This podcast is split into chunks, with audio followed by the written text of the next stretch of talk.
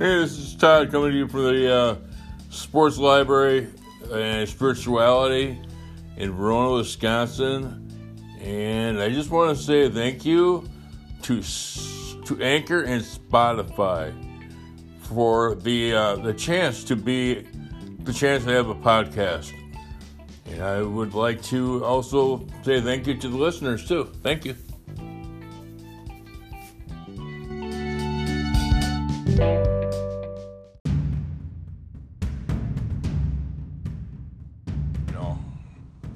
Love the I love the 400 page uh, Brett Favre stories and stuff like that. But you know, it's fun fun to read about the other uh, players too that were doing well back in back in the 60s, 70s, 80s, 90s, and now 2020s.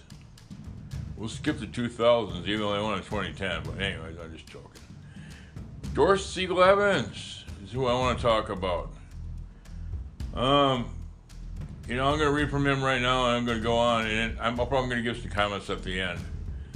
It might be a Wednesday morning practice. It might be a Friday walkthrough. Didn't matter. When Dorsey Levens took the field, the only grade he knew was fifth. At times, some of us tried getting him to downshift.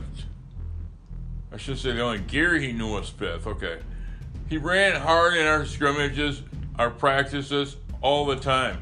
Sometimes I say, choke it down, horse. Take it down. We need to have you for Sunday. Oh, Sundays weren't a problem either. Just ask Carolina. For a 29 year wait, we were back in the NFC Championship game in 1996. It was the first title game Green Bay had hosted since the legendary Ice Bowl in 1967 and Levens made his personal coming out party. The second year running back with Georgia Tech had 10 carries that frigid afternoon for 88 yards. He also caught five passes for 117. Levens' huge afternoon helped us topple Carolina 30 to 13. Two weeks later, we drubbed New England 35 to 21 in the Super Bowl 31. Prior to Levens' breakout game against Carolina, his rushing high was 86 yards, and his previous receiving highs were five catches for 83 yards. Talk about your poster child for timing is everything campaign. I thought I would contribute a little bit, Levin said. I never dreamed of having a game like this. This is a definitely a career game. I'm in the game plan every week, but usually not this much. But Levens punished the upstart Panthers. A franchise is just in its second year of existence throughout. And as Levens kept hurting Carolina, Mike Holmgren called his number more and more. He was special in a special game, Holmgren said that day. And we need Levens to be special. Carolina struck for a 7 0 lead early on. Then Levens made one of the biggest plays of the game. On the first play of the second quarter, we had a first and 10 from Carolina's 29 yard line. We split two wideouts left, lined tight end Keith Jackson's, Jackson's next to right tackle Earl Dotson, and split Levens out wide right. Levens got a clean release and was left one on one with all pro cornerback Eric Davis. Favre, released the ball 3.05 seconds after the snap. When he let it go, it appeared Levens was covered up by Davis. But Levens adjusted perfectly to Favre's pass, won the jump ball over Davis, and hauled in an enormous 29 yard touchdown that knotted the game 7 to 7. I'll never forget that pass he caught against Carolina in the championship game up over Eric Davis. He was covered when Brett threw hit that ball. But Brett knew his pass catching skills. That was a big catch. Levens had a plenty of those throughout. Late in the third quarter, we were clinging to a 20 to 13 lead. And we had a second and six from our own 30 yard line.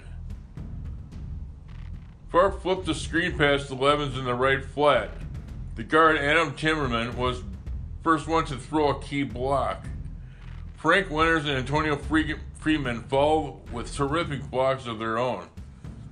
Levens erupted down the right sideline for a 66 yard reception, wasn't caught until he reached the Panthers' four yard line. One play later, running back Edgar Bennett scored to give us a commanding 27 13 lead. It was perfect for us on that day. Dorson, Dorsey did a great job of cutting back and getting in the open field and then using his speed. That was a great call for the blitz. Kevin Greene came from the outside and I just dumped it over his head. There is no one out there really. It's up to our line to block people. And Dorsey did a great job of running the ball. When he ran that down there, I felt pretty good about the outcome of the game. I felt pretty good about what we were, where we were. Rightfully so. The offense piled up a then team playoff record of 479 total yards. Favre had a big day, completing 19 of 29 passes for two touchdowns and 229 yards. And our tandems, our tandem of Levens, Bennett, and Bennett combined for 187 rushing yards. Altogether, we racked up 201 total yards. All year, everyone was the weakest part of our of the team was the running game. Levens said we wanted to prove a point. Nobody gave us any respect all year. We wish quarterbacks had no arms so we could run every time. Over the next few years, Packer Nations loved the sight of Levens running the football. Levens had a career year in 1997 with 1,435 rushing yards, third highest total in team history, and 12 total touchdowns. Levens' career was slowed when he suffered a broken leg in 1998. Levens ran for 1,034 yards in 1999, but never was quite the same player again. Dorsey and I both left after the 2001 seasons. But the horse, for two or three years, he was just awesome. Combination of his speed and size and catching ability. Wow. Dorsey was something we'd never seen before with that size and power and speed. But he was the toughest coming out of the backfield catch. He was the toughest coming out of the backfield catching the ball. When you're talking about a guy who would come out of the backfield and catch a lot of passes and read zone blocking and love to play the game, it was Dorsey. He was something else. And he was better he was never better than in the that NFC Championship game against Carolina. That game, that was the game that showed me he had we had arrived. Packer general manager Ron Wolf said, "I'll never forget it. Playing in our stadium in front of our fans and going up to the podium to to accept that NFC Championship trophy. Oh, some kind of experience." one Levens helped make possible. I just want to say that yeah, Levens was awesome, and you know it's unfortunate about the injury because it took the it took his burst out of him. You know, he was he's pretty much just a plodding back after he got uh, hurt, and you know what a nasty injury too. But what I'm trying to say too is that you know the man he had speed, he had jumping ability, he had all the uh, all the stuff you need to be a great back and size. And he was a power back, and it was hard to bring down, and you know it was just like he had all the uh, yeah he had all he had it all, and he would have been a lot better. Uh, he didn't get hurt, you know. And sometimes I blame that on coaching why? Because you didn't get enough reps during the. Uh, I say you need reps during live games because if you don't have if you don't have reps during live games, then you're not going to be ready for live practice or live. You're not going to be ready to play, and your body needs time to adjust all that stuff too. So, enough. Um, what I'm trying to say though is too is that I remember Dorsey being at uh, Notre Dame his freshman year, and then uh, and he transferred out. You know, he played a little bit his freshman year in Notre Dame. I remember that. But he got totally got. I think the Packers got him in the fifth round or something like that, and he. I, I still can't believe they got him because he was so uh, buried underneath the fact that nobody really knew who he was,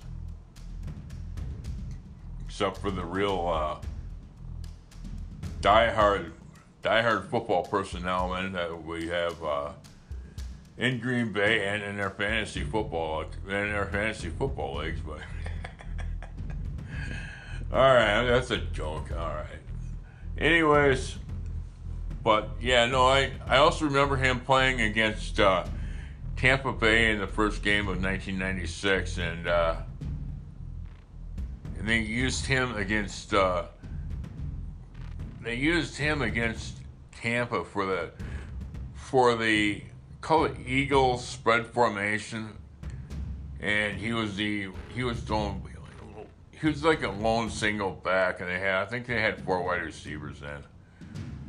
I'm sure they had three three wide receivers and a tight end, but you know they just spread the field and they would get him the ball up the middle on those draws, and he'd do some freaking damage, and uh, he's a lot of fun to watch and he was he wasn't sole responsibility was not that uh, he won they won the Super Bowl because there was a lot of other intricate forces involved with that running game too. It's just one one hell of an offensive line that finally came together. Um, that finally came together at the end of the year. So we got Max McGee next. Probably one of the best color uh, analysts I remember, and. Uh, Packer history, so I'm just gonna take a drink here quick and uh, just salute Max. But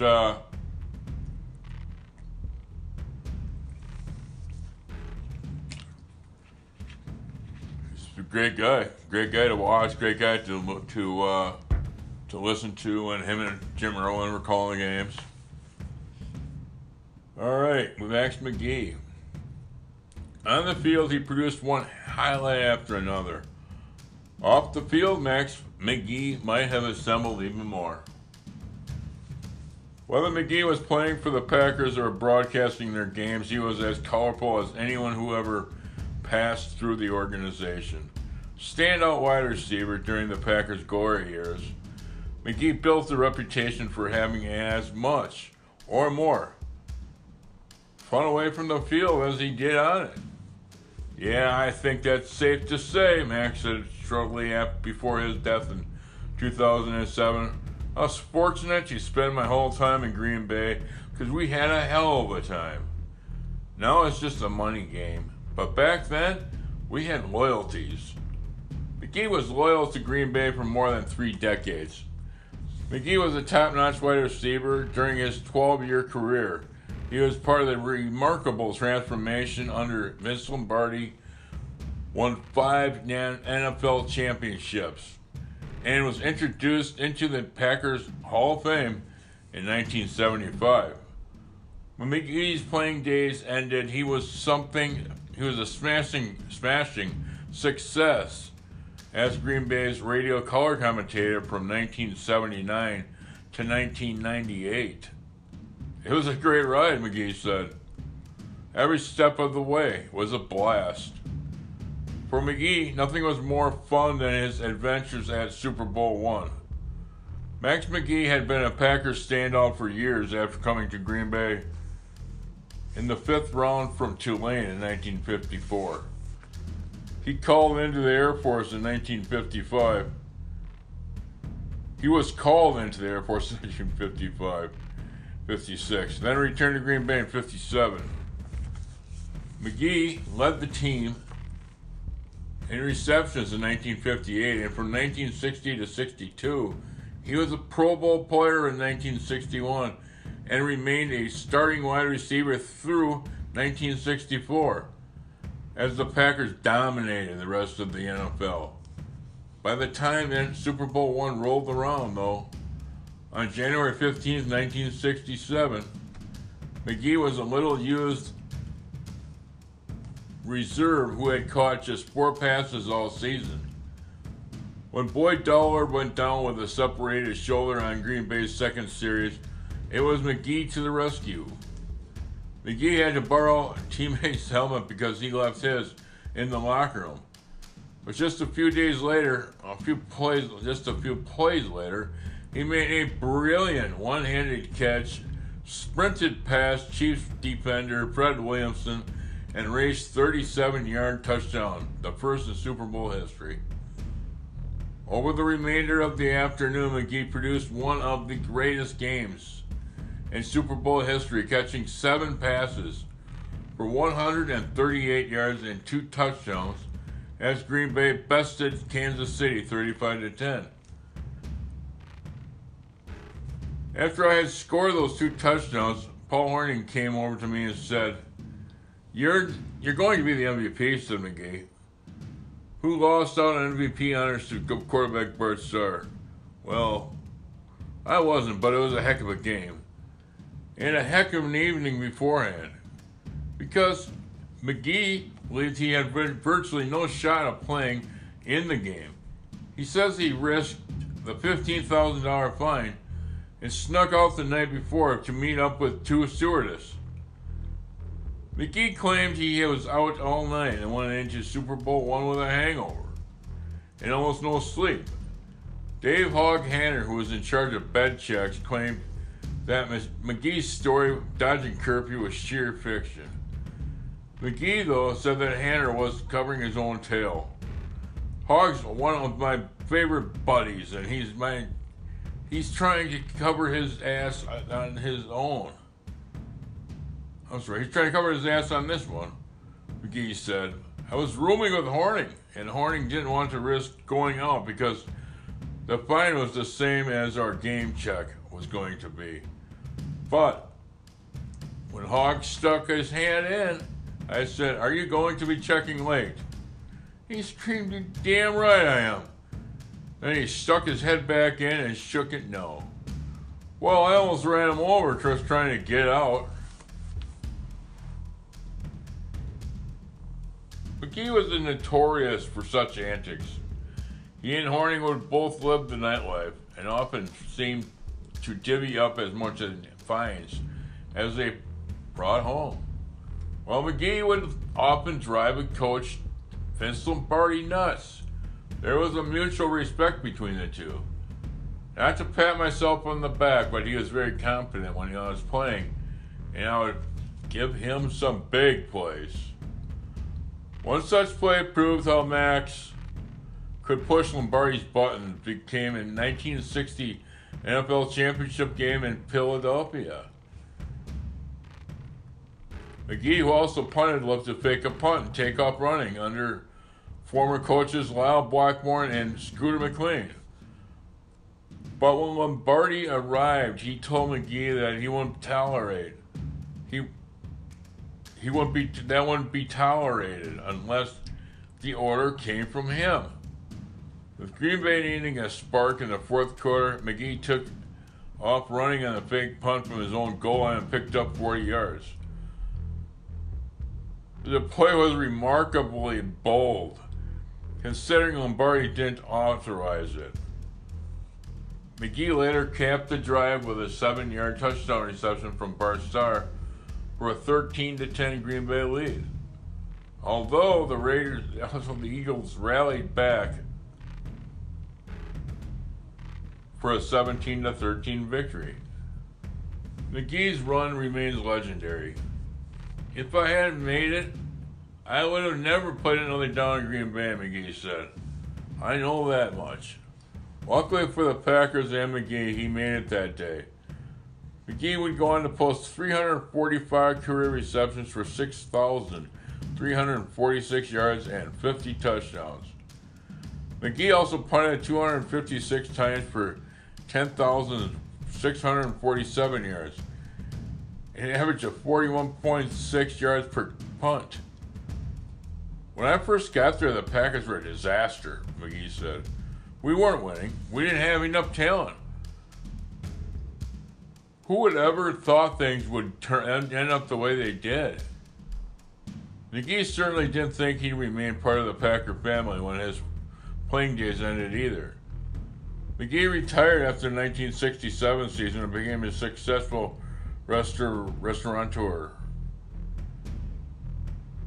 McGee also, da- McGee also dabbed in some television and radio broadcasting before getting a call from the Packers in 1979. Jim Irwin and Lionel Aldridge were doing the Packer broadcasting, were doing the Packer radio broadcast at the time. But Aldridge became ill. McGee got the call. They told me the game was in Los Angeles, McGee said. And I said, I'll be there. Maybe I can find those stewardess again. Had I been in St. Louis or something, I would have probably said no. many, many Packer fans had fortunate. Many Packer fans feel fortunate he didn't. Over the next 20 years, McGee and Irwin developed a cult following that lasted until their until their retirements following the 1998 season. I never claimed to be an announcer, McGee said. What it did was give me a platform to tell people the truth and what was really going on. We saw a lot of bad football early on. And I tell people when a guy made a dumbass play, and I'll tell jokes and be funny, and Jim was kind of a homer who people liked. I think it worked perfectly. Just like McGee's, McGee's career. I'm glad I got to play when I did, McGee said. I don't even like football anymore because every time a guy gets a hand in on a tackle, he's doing a back flip or a pounding his chest. I played at a great time with some great plays. With some great, I'm sorry, let me go through that again. I played at a great time with some great guys. And even though the money wasn't close to what it was like today, we had a good time. We had a great time. Few more few more so than McGee. You know, I love this. I, I love uh, McGee's story because of his uh, of his stats. Because you know, I really, I really didn't know that much about McGee. You know, until my until I got a little bit older and to realize that you know he he did his damage early in his career. If he didn't have to skip two years because of military, he could have played 15 years. And um, then again, who knows? Maybe he got, you know, he was, he was just incredible. I just remember the morning, Sunday morning, that he came across that Max McGee lost his life. I uh, was, I just I also remember that he was up on his roof and he's getting doing that gutter thing that they do during the fall and trying to get the leaves out of the gutter of the of the house so the water can uh, drain off. And uh, he slipped and lost his life. He came down came down in a bad situation. You know, and this guy. And that's the thing is, is that we all loved him because of his uh, him and Irwin, and he he told it the way it was. That's why people loved the guy. And uh, He's right too. It's not the same game it was back then, but I still love it. So, anyways, on to Don. I was gonna say too is that yeah, the restaurant that he had was Chi-Chi's, and that thing was just back in the seventies, eighties, and the middle nineties. That thing was a, that thing was booming and uh, so they had quite a few Chi-Chis, and they had a lot of uh, a lot of fun back in those Chi-Chis too. so, anyways, Don Don McIlhenny and uh, next, and Don McIlhenny would have loved to win an NFL championship. And the former Green Bay halfback might have done just that had he stayed in one place a little longer. McIlhenny played. McIlhenny played his rookie year of 1956 in Detroit. Following years, he was one of four players traded to Green Bay for quarterback Tobin Rote. That 1957 season, the Lions won the NFL championship. That last the last time that franchise has captured a title.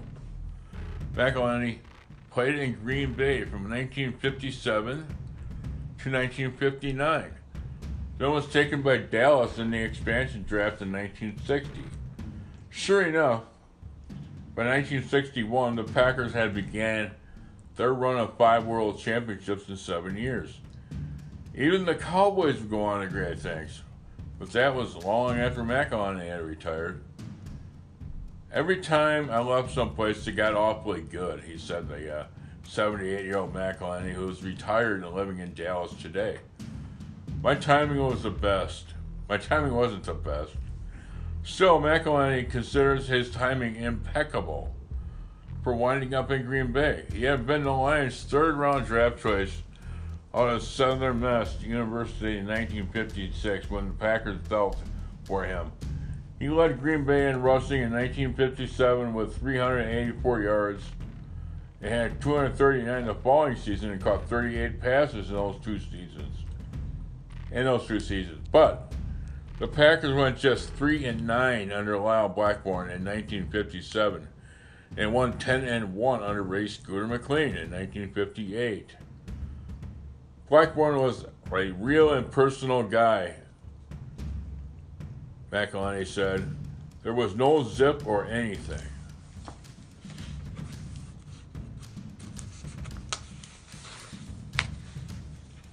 Scooter should not have been. Scooter should not have been moved up. I remember in the last week of the 58, we were in, we were on the West Coast. We had just gotten our butts kicked. We had a team meeting. One guy said, "I got a problem." Scooter started scratching his bald head and said, "Take your problem to Jesus, son." Scooter's got a problem of his own. That truly was the case, as McLean was fired a few days later and replaced by the legendary Vince Lombardi. As McIlhenny soon found out, things had changed for the better.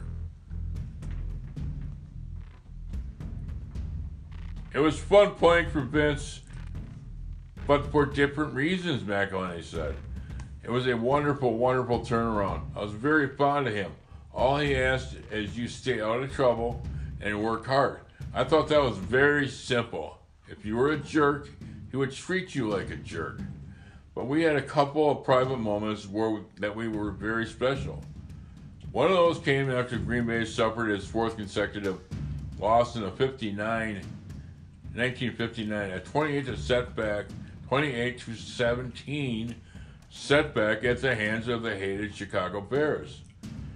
Vince was just furious in the locker room, said McIlhenny, who ran for 231 yards in 1959. He was slamming lockers and really furious, and people were just trying to stay out of his way.